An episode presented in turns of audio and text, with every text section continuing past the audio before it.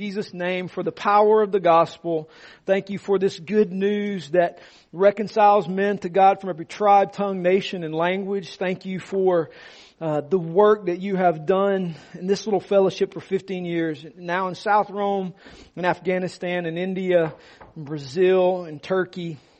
God, the work that you have done in launching the gospel from Rome, Georgia to the nations. We thank you for this good news that isn't just isolated to Paul in Romans, but Genesis to Revelation. You have made the good news available to man from the very beginning. And Lord, we celebrate, we love it, we delight in it, and we thank you for it. Pray this morning that Holy Spirit, you would do the work of teaching and instructing through your word as we proclaim and you would teach us, instruct us, grow us, convict us, move us in all the ways to grow us up into Christ who is our head.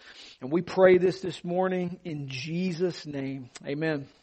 Genesis chapter 5 verse 1 to 32, the outworking of the curse, the outworking of the curse and God's greater grace. And as we study through uh, the book of Genesis, you got to remember the audience. The audience is important because the audience here is a post Egypt group of people who are coming out of idolatry and slavery and all manner of bad things.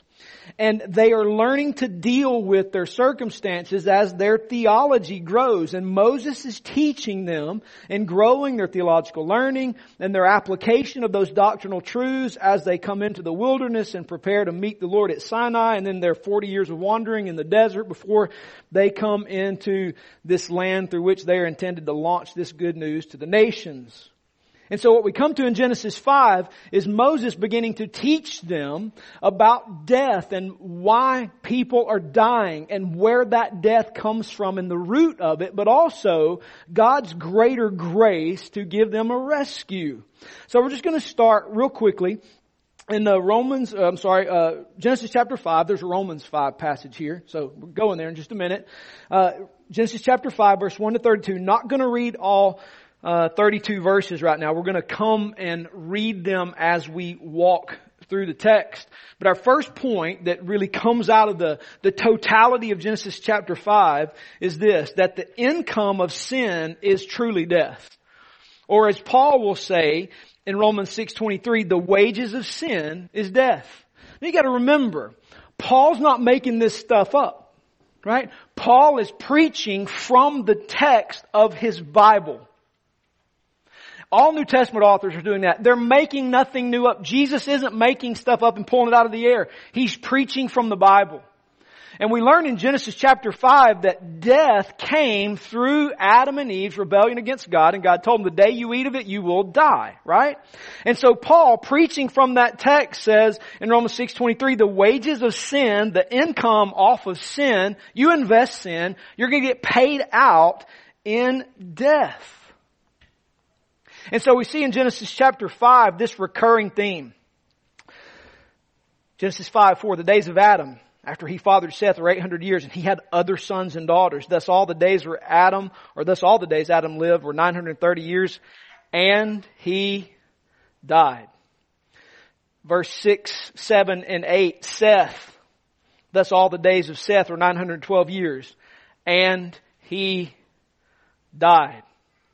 Enosh, Thus all the days of Enosh, verse 11, were 905 years. And he died. You get the pattern? Kenan, verse 14, thus all the days of Kenan were 910 years. And he died. Verse 15 through 17, Mahalel El. Now you don't see that. I'm going to pronounce that uniquely because it's a Hebrew thing. You don't see it in English. And we'll come back to his name in a minute because it's beautiful. Okay?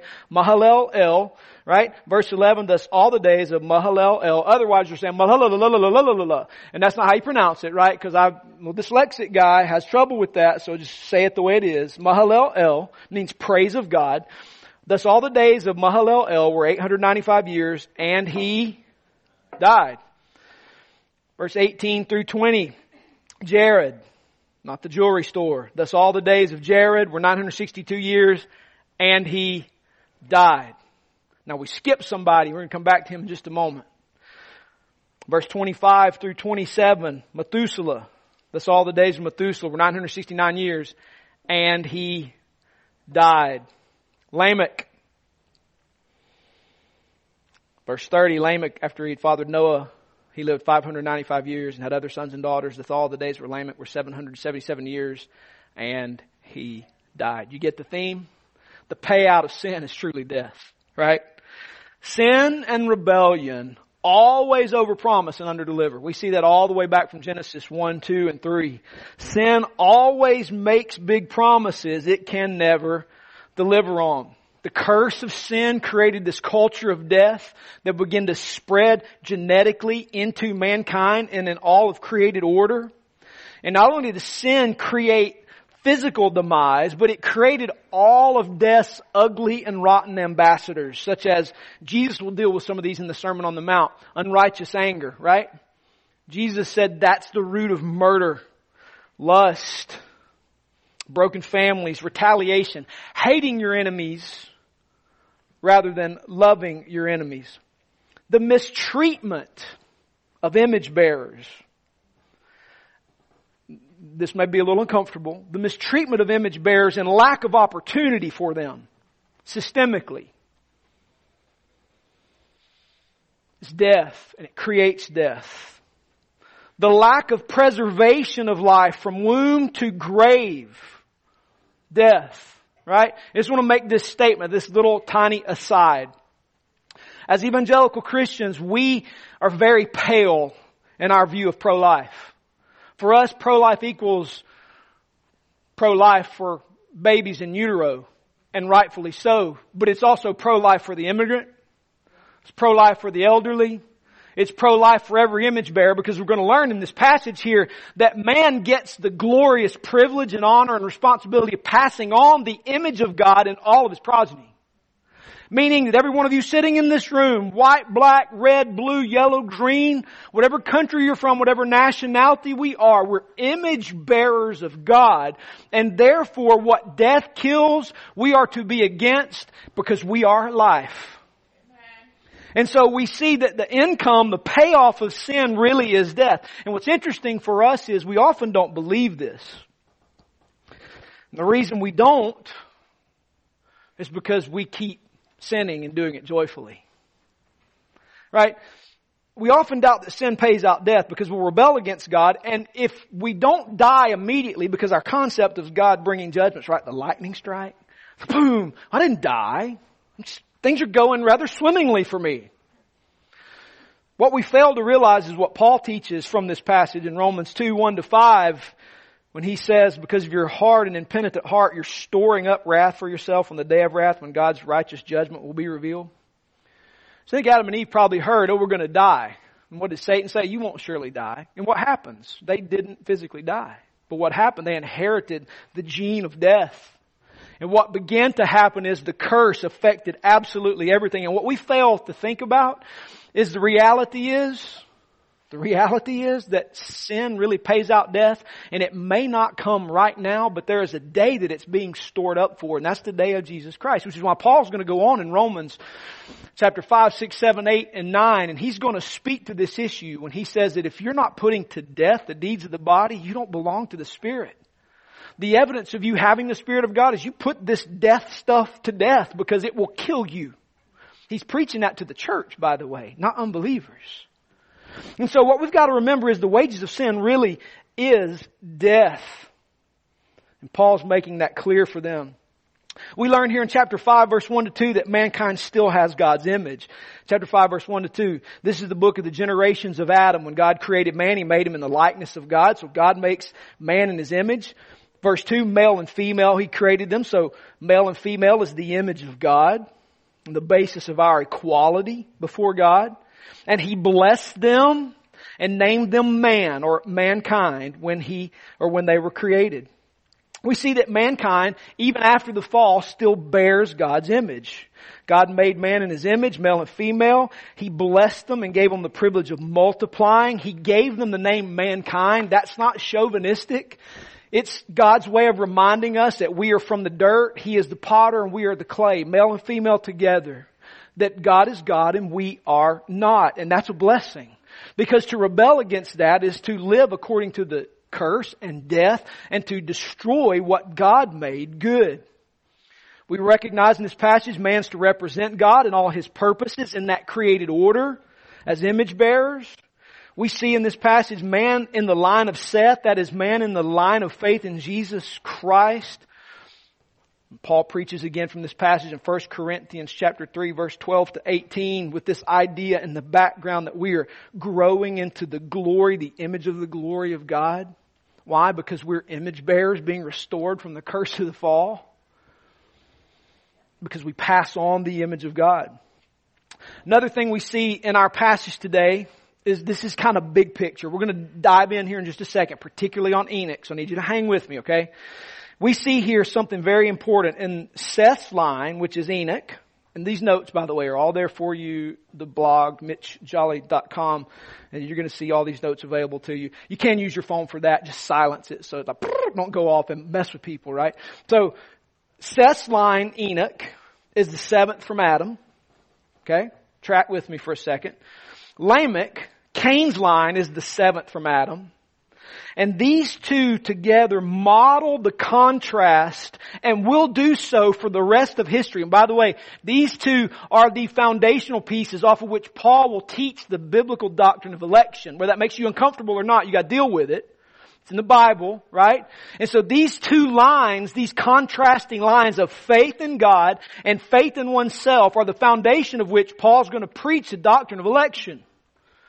Because these two, both the seventh from Adam, one the line of trusting in himself, one the line of trusting in God, will serve as an eternal and a earthly contrast of faith in the Lord and faith in oneself. And these two themes are going to play themselves out all through your Bible. You're going to see these divergent lines and they're going to constantly clash with one another. You're going to see Esau, right? Jacob and Esau clash and it's going to come back to haunt them later. As Jacob's descendants are coming north and Esau's descendants, Edom's not going to let them pass and they're going to attack one another and fight. You're going to see walk with God.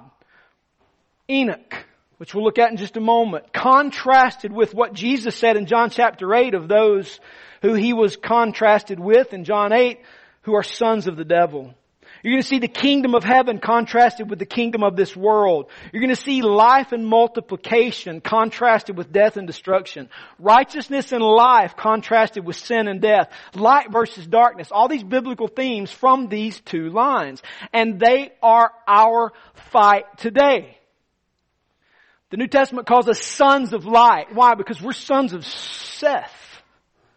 We're sons of that line of trust in God and we've been taken from darkness to light. Remember Genesis chapter 1? The darkness is never called good. Light is called good. And so this contrast of light versus darkness because we are of the faith of Seth and the faith of Abraham, the faith through Jesus Christ to God the Father, whereby we're brought into relationship with God and we know light and we don't like darkness. We love life and we hate death. We multiply and build the kingdom of God versus destroying it. We're part of the kingdom of heaven, not the kingdom of this world. We walk with God, not with Satan. And this is our contrast. This is why Paul will tell the Ephesians in Ephesians chapter 6, we, we wrestle not against flesh and blood, but against these principalities, these rulers of darkness in heavenly places. And that's our war. We also see here in Genesis chapter 5 verse 1 to 32 that God has woven His work into and through human history so that all of God's story of overcoming sin and preserving and multiplying His people is told.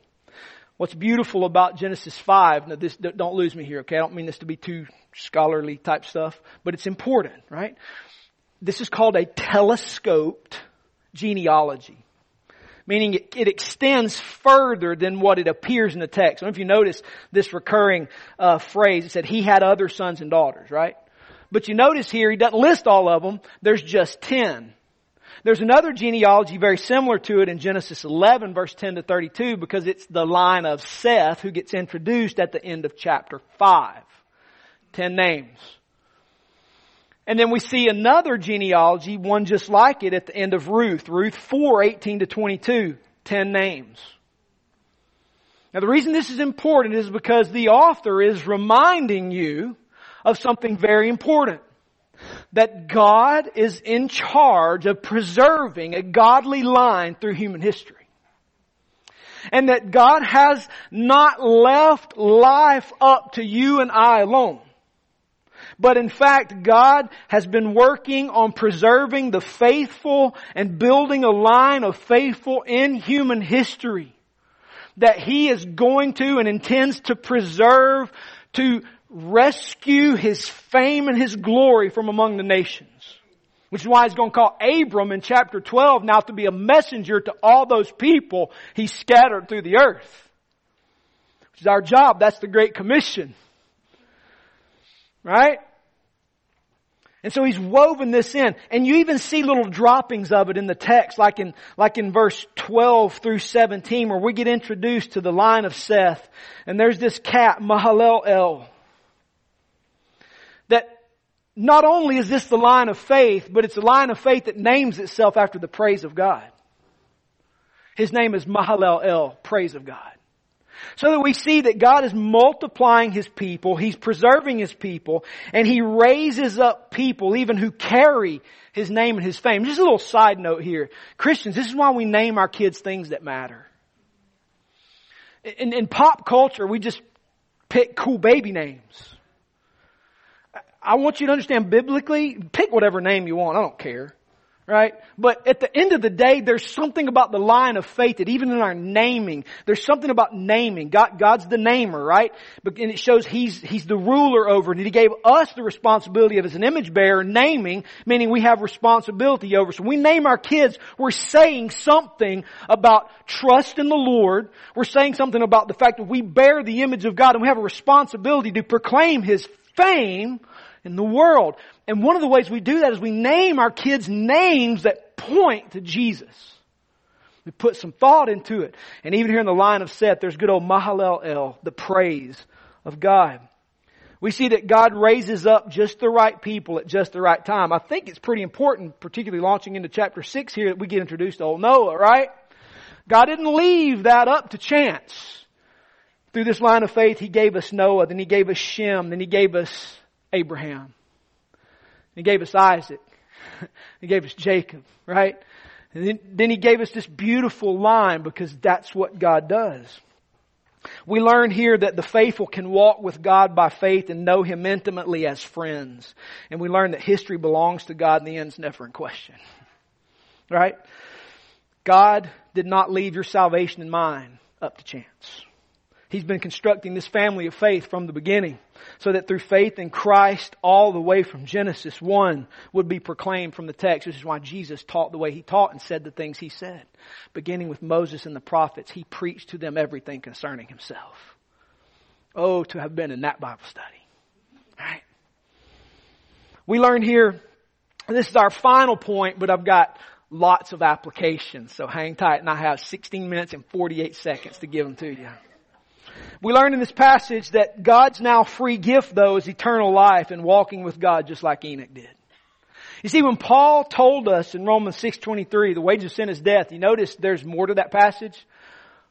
But the free gift of God is eternal life with Jesus Christ our Lord.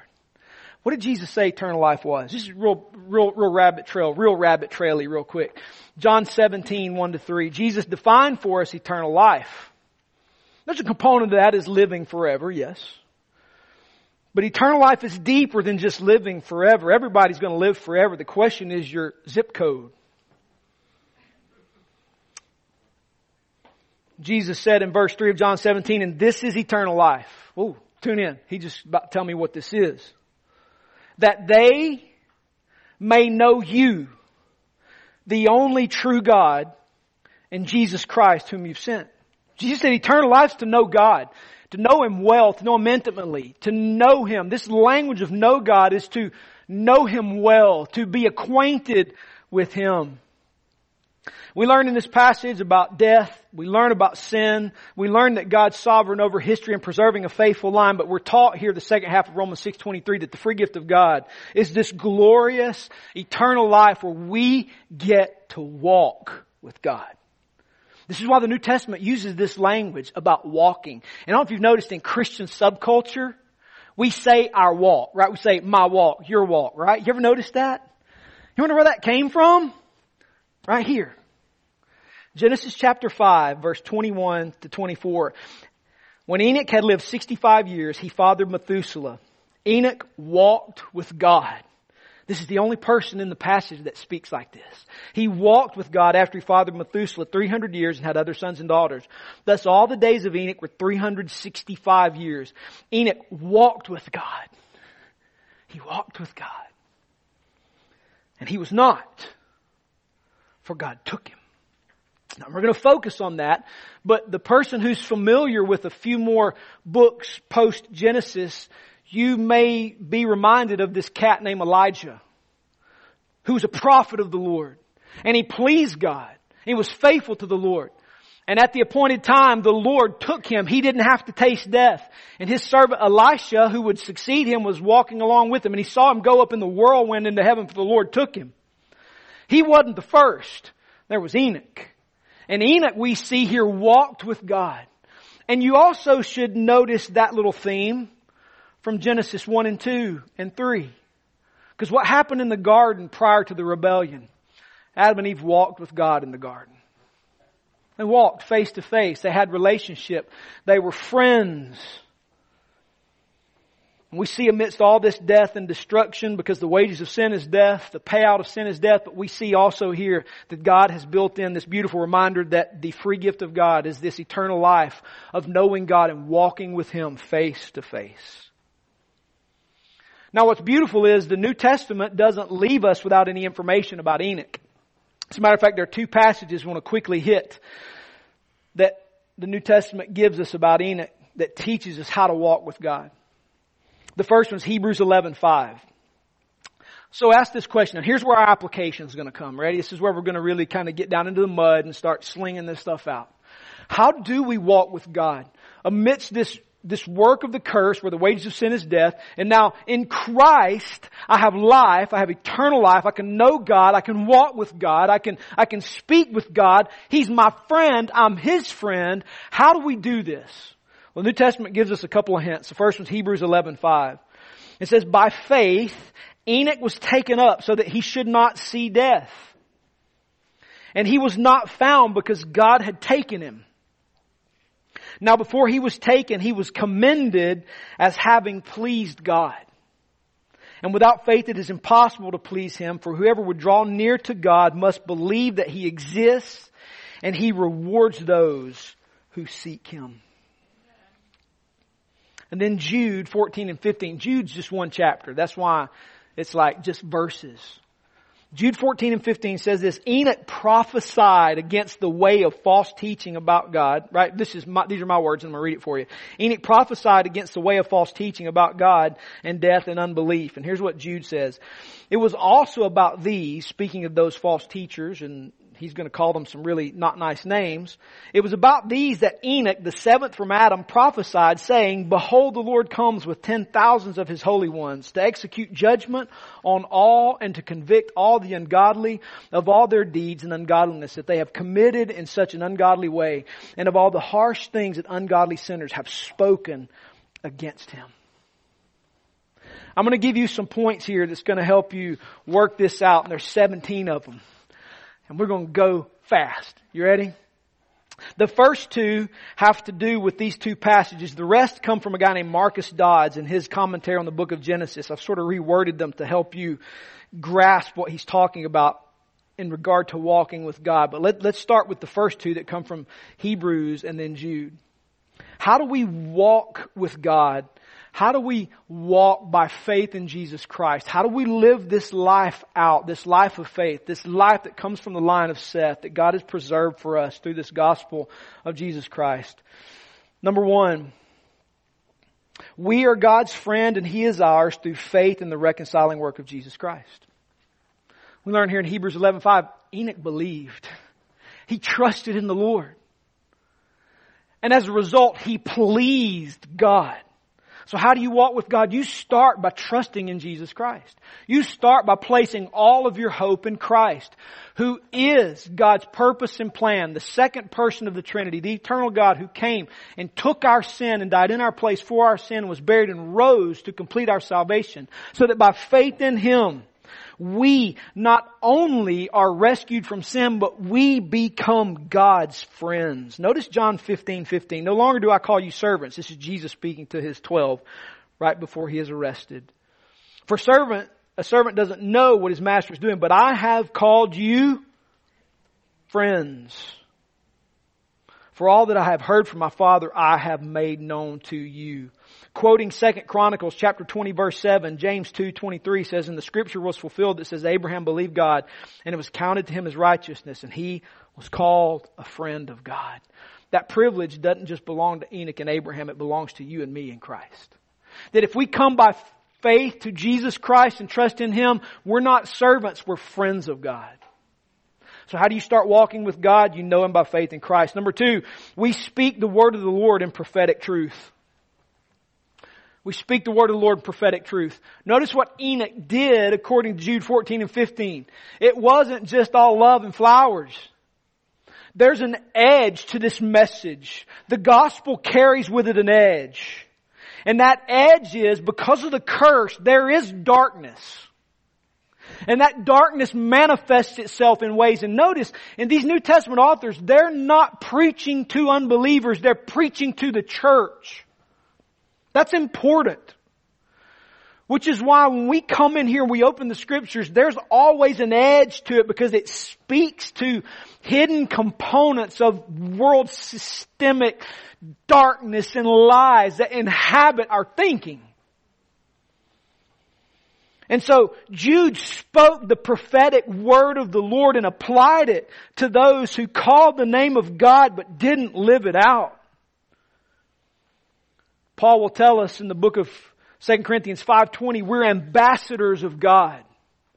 And therefore as ambassadors we carry the responsibility if we're friends with God to speak on behalf of God to the things God speaks to. Amen. And by the way, J.I. Packer will say this in his classic work, Knowing God. You know you're growing in your faith. You know you're growing up into the God of the Bible when you hate what He hates and you love what He loves. So we're to speak to things that are right and things that are wrong. Not just because the world wants you to like it or love it or hate it, but because God loves it or God hates it. Because we're His ambassadors and we better not get that wrong. So just stop here and say this to you please, if you're a member of Three Rivers Church, never align the kingdom of God politically with any party than Jesus Christ. The left will hate you and the right will hate you. But your job is to be loved by God and obey Jesus Christ. And you apply life, not darkness. And it's never fiscally responsible to obey Jesus. It's fiscally irresponsible to disobey God because who's the author and who gives you what you have? Jesus does, not the tax man. So at the end of the day, dear Christian, we have a responsibility to speak the word of the Lord down into the fabric of everything. That the gospel applies not just to me getting into heaven, but how I vote and how I live today. Number three, how do we walk with God? By faith in Christ, by being His ambassadors. Number three, we enjoy His company. we enjoy His company. Psalm 16, 11, you make known to me the path of life, and in your presence there is fullness of joy, and in your right hand are pleasures forevermore. You're God's friend and you walk with the Lord when you enjoy His company. Do you enjoy His company? Do you know Him enough to enjoy Him? Is He a downer to you? If He's a downer to you, you don't know Him. Because we learn in the Word that He makes known to me the path of life, not darkness. And in His presence there's fullness of joy. In His right hand are pleasures to be had. So you walk with God when you enjoy His company. How would you know you enjoy His company? You seek Him out. It's not an afterthought, it's the forethought. I say this all the time to people who don't want to do and don't want to obey and don't want to follow the Lord. You do what you want to do. And if you want it bad enough, you'll pull it off. If you want Jesus bad enough, you'll find time for His Word. You'll find time for closet prayer. You'll find time to fellowship with Him because it's a joy and you do what you want to do. You're a friend of God, you enjoy His company. Number four, we're a friend of God when we go in the same direction God is going. I don't have time to read all of this, but Ephesians 4, 1 to 3, Paul tells the church at Ephesus using this language, he urges them to walk in a manner worthy of the calling to which you have been called. Meaning your walk, your walking with God should look like, be worthy of your calling. And their calling is to Christ, meaning I'm walking with Christ. I'm going where He's going. I'm doing what He's doing. So we walk with God when we go in His direction. And Paul doesn't leave it to chance. He says with humility, gentleness, patience, bearing with one another in love, eager to maintain the unity of the Spirit and the bond of peace. Number five, we walk with God and we have no desire for anything but what lies in God's path. We walk with God when we have no desire for anything but what lies in His path. Quoting Hosea 6 6, the Lord preaches to us in Matthew 9 13, Go and learn what this means. And Jesus preaching from the text, I desire mercy and not sacrifice, for I came not to call the righteous but sinners. Jesus had to tell the religious elite, you need to go learn what your Bible says. I desire mercy, not sacrifice. We desire nothing but what lies in God's path. Let me ask you this question. Do your systems of operation conflict with the way God does things? If so, we're not walking as friends with God, but contrary. But man, we walk with God when we desire what lies in His path. Number six, we have God in all our thoughts because He's naturally suggested to us by all we think of. That's beautiful. We, we have God in our thoughts because He is naturally, and I love that that Dods used that language naturally. And his whole idea is that because you've been changed, your nature has shifted. And so it's now natural for you to have him in all your thoughts. He just pervades everything you're about. And everything you look at, you see Him. You walk with God when He naturally is suggested by everything we think of. Remember when you met that person you're going to marry? Remember that, married folk? And it's like everywhere you looked at the sun and there was their face. You, you, you were eating food and you thought of them. Had nothing to do with them, but they're just in everything. That every nook and cranny of your psyche, they're there. Because you're in love. This, this is what Dods has in mind when he says we walk with God when He's naturally suggested by everything we think of because He loves us, we love Him, we're face to face. And so everything I do, He's my first consideration.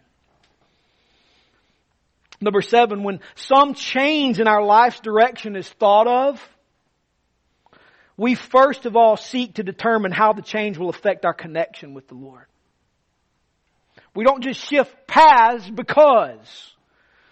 We shift paths because we think through, will this shift how I think of the Lord? Will this affect my walking with Him? We don't think first, will, will this affect my station in life? We think, how will this affect my walk with Jesus? Number eight,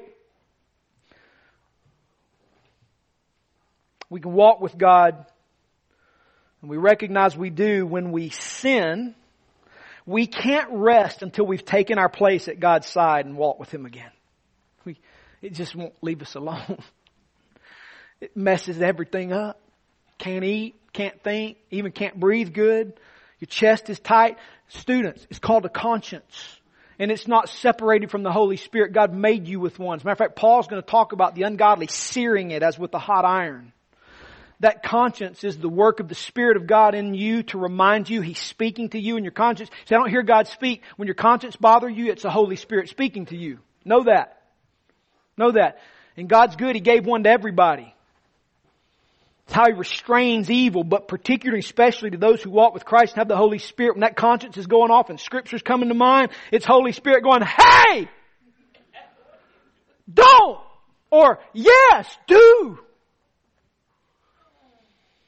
When we sin, we can't rest because He's bothering us. The hound of heaven is seeking you out.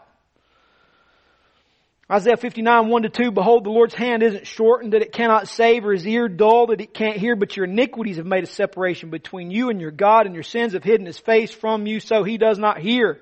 Which is why Peter will say in 1 Peter 3, 7, Husbands, live with your wives in an understanding way, showing honor to the woman as the weaker vessel, since they are heirs with you of the grace of life, so that your prayers may not be hindered. Speaking to Christians, if you think He's not hearing, it might be because you aren't walking with them because there's sin. And maybe your conscience is a little seared and you've become used to that sin and that sin's culturally acceptable or it's well hidden. But we walk with God, there's a sense I, I, I can't rest. He won't leave me alone. That's good. Oh, it's a gracious gift. Number nine, we walk with God when we make a persistent effort to hold all of life open to God's inspection and conformity to His will. We walk with God when all of life is open and in conformity to Him. This, this is where small group, this is where life inside a local church and accountability matters because in so doing and laying our lives transparently before other people, we hold ourselves up to God's scrutiny. So we make that persistent effort. Number 10, we're ready to give up what we find causes misunderstanding between us and God. Do you know what causes misunderstanding between you and the Lord? Are you willing to give it up? Number 11, we have a feeling of loneliness if we don't make our best effort at maintaining fellowship with God. You can tell, you can tell that internal, you feel lonely. People are around and you're still lonely. Why? Because our great companion is the Lord Jesus, the friend of sinners. Number 12, we have a cold and desolate feeling when we become conscious of doing something that displeases Him. This is a beautiful thing. There's often a difference between sin and just outright rebellion against God and that little, and I, I hate to introduce this maybe, but this is just me personally here. That little gray area that I've turned, justified it a little bit. And maybe I've made it a little ambiguous and maybe the scripture's clear and I just don't want to read that or pay attention to that. And so we've made this perhaps little gray area and we get this sense of a cold, desolate feeling because we become conscious that that's not outright rebellion, but you know your intent. And he's good to point it out. By the way, the, the, this is good. That means you belong to him. There's a relationship, right? Number 13, we instinctively avoid subjects which we know will affect the feelings of our friend. We avoid the things that affect God's emotive capacity. There are things that make God angry. And we avoid those things. We run to the things that make Him happy. Number 14, we open to Him all our purposes and tactics, what we're trying to do and how we're trying to go about it. Number 15, we seek His judgment on His idea of happiness, not my own. Lord, will this make you happy? And Lord, ultimately, will it make me happy? Will you teach me? Will you show me? And then this is why the psalmist tells us to wait on the Lord. You wait until He answers. He says, It's been 10 years, keep waiting. I love how David does this. Saul's been removed as king, and David refuses to disobey the scripture.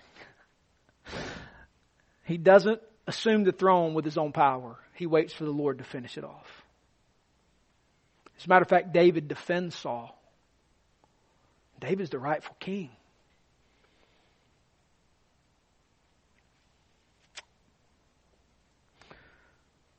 Number 16, we make it our aim to seek the life of blessing and the life of blessing for every image bearer on the planet because Jesus does.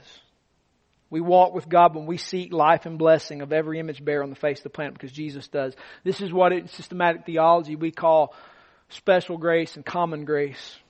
Because God shows common grace to all mankind, we must too. This is why Jesus says in Matthew 5, 44 to 45, But I say to you, love your enemies and pray for those who persecute you, so that you may be sons of your Father who is in heaven. For, here's the purpose, for he makes his sun to rise on the evil and the good and sends rain on the just and the unjust. So the basis of us loving our enemies is because God does. As a matter of fact, Jesus said in verse 45, you're to do this so that your sons of your Father in heaven. If you don't do that, you don't belong to the Father. Because God blesses every image bearer, common are special with this gospel message for salvation. So we are too as well. This is why we're to be the most loving people on the face of the planet. No excuse for anything we do not putting forth the absolute extreme and extravagant love of God. Number 17, we walk with God in corporate worship. You see this, we just studied through worship as a series not too long ago. We walk with God when we do it in corporate worship. Our worship's never just to be isolated to our alone times, but it is to come and happen inside the corporate body where we sing to the Lord in response to Him revealing Himself. And so three rivers, I want to invite you today, if you're walking with the Lord, sing to Him. No more appropriate thing for you to do right now than sing to Him. Because if you're in Christ, He's your friend. And the hosts of heaven are already worshiping. And so what we're going to do is join them in that activity. So if you're a friend with God, we want to invite you in just a moment to sing with us. Father, we pray in Jesus' name that you will cause your people to sing because we walk with you. Not because it's just what we do now and it's the next thing on the order of service or it's just our habit, but we ask that you, by the powerful work of the Holy Spirit in us, bring us to song because you're our friend and we're your friend and you've saved us and brought us near and given us your spirit and given us your word, given us each other, and there's so many things to give thanks. So we want to sing to you.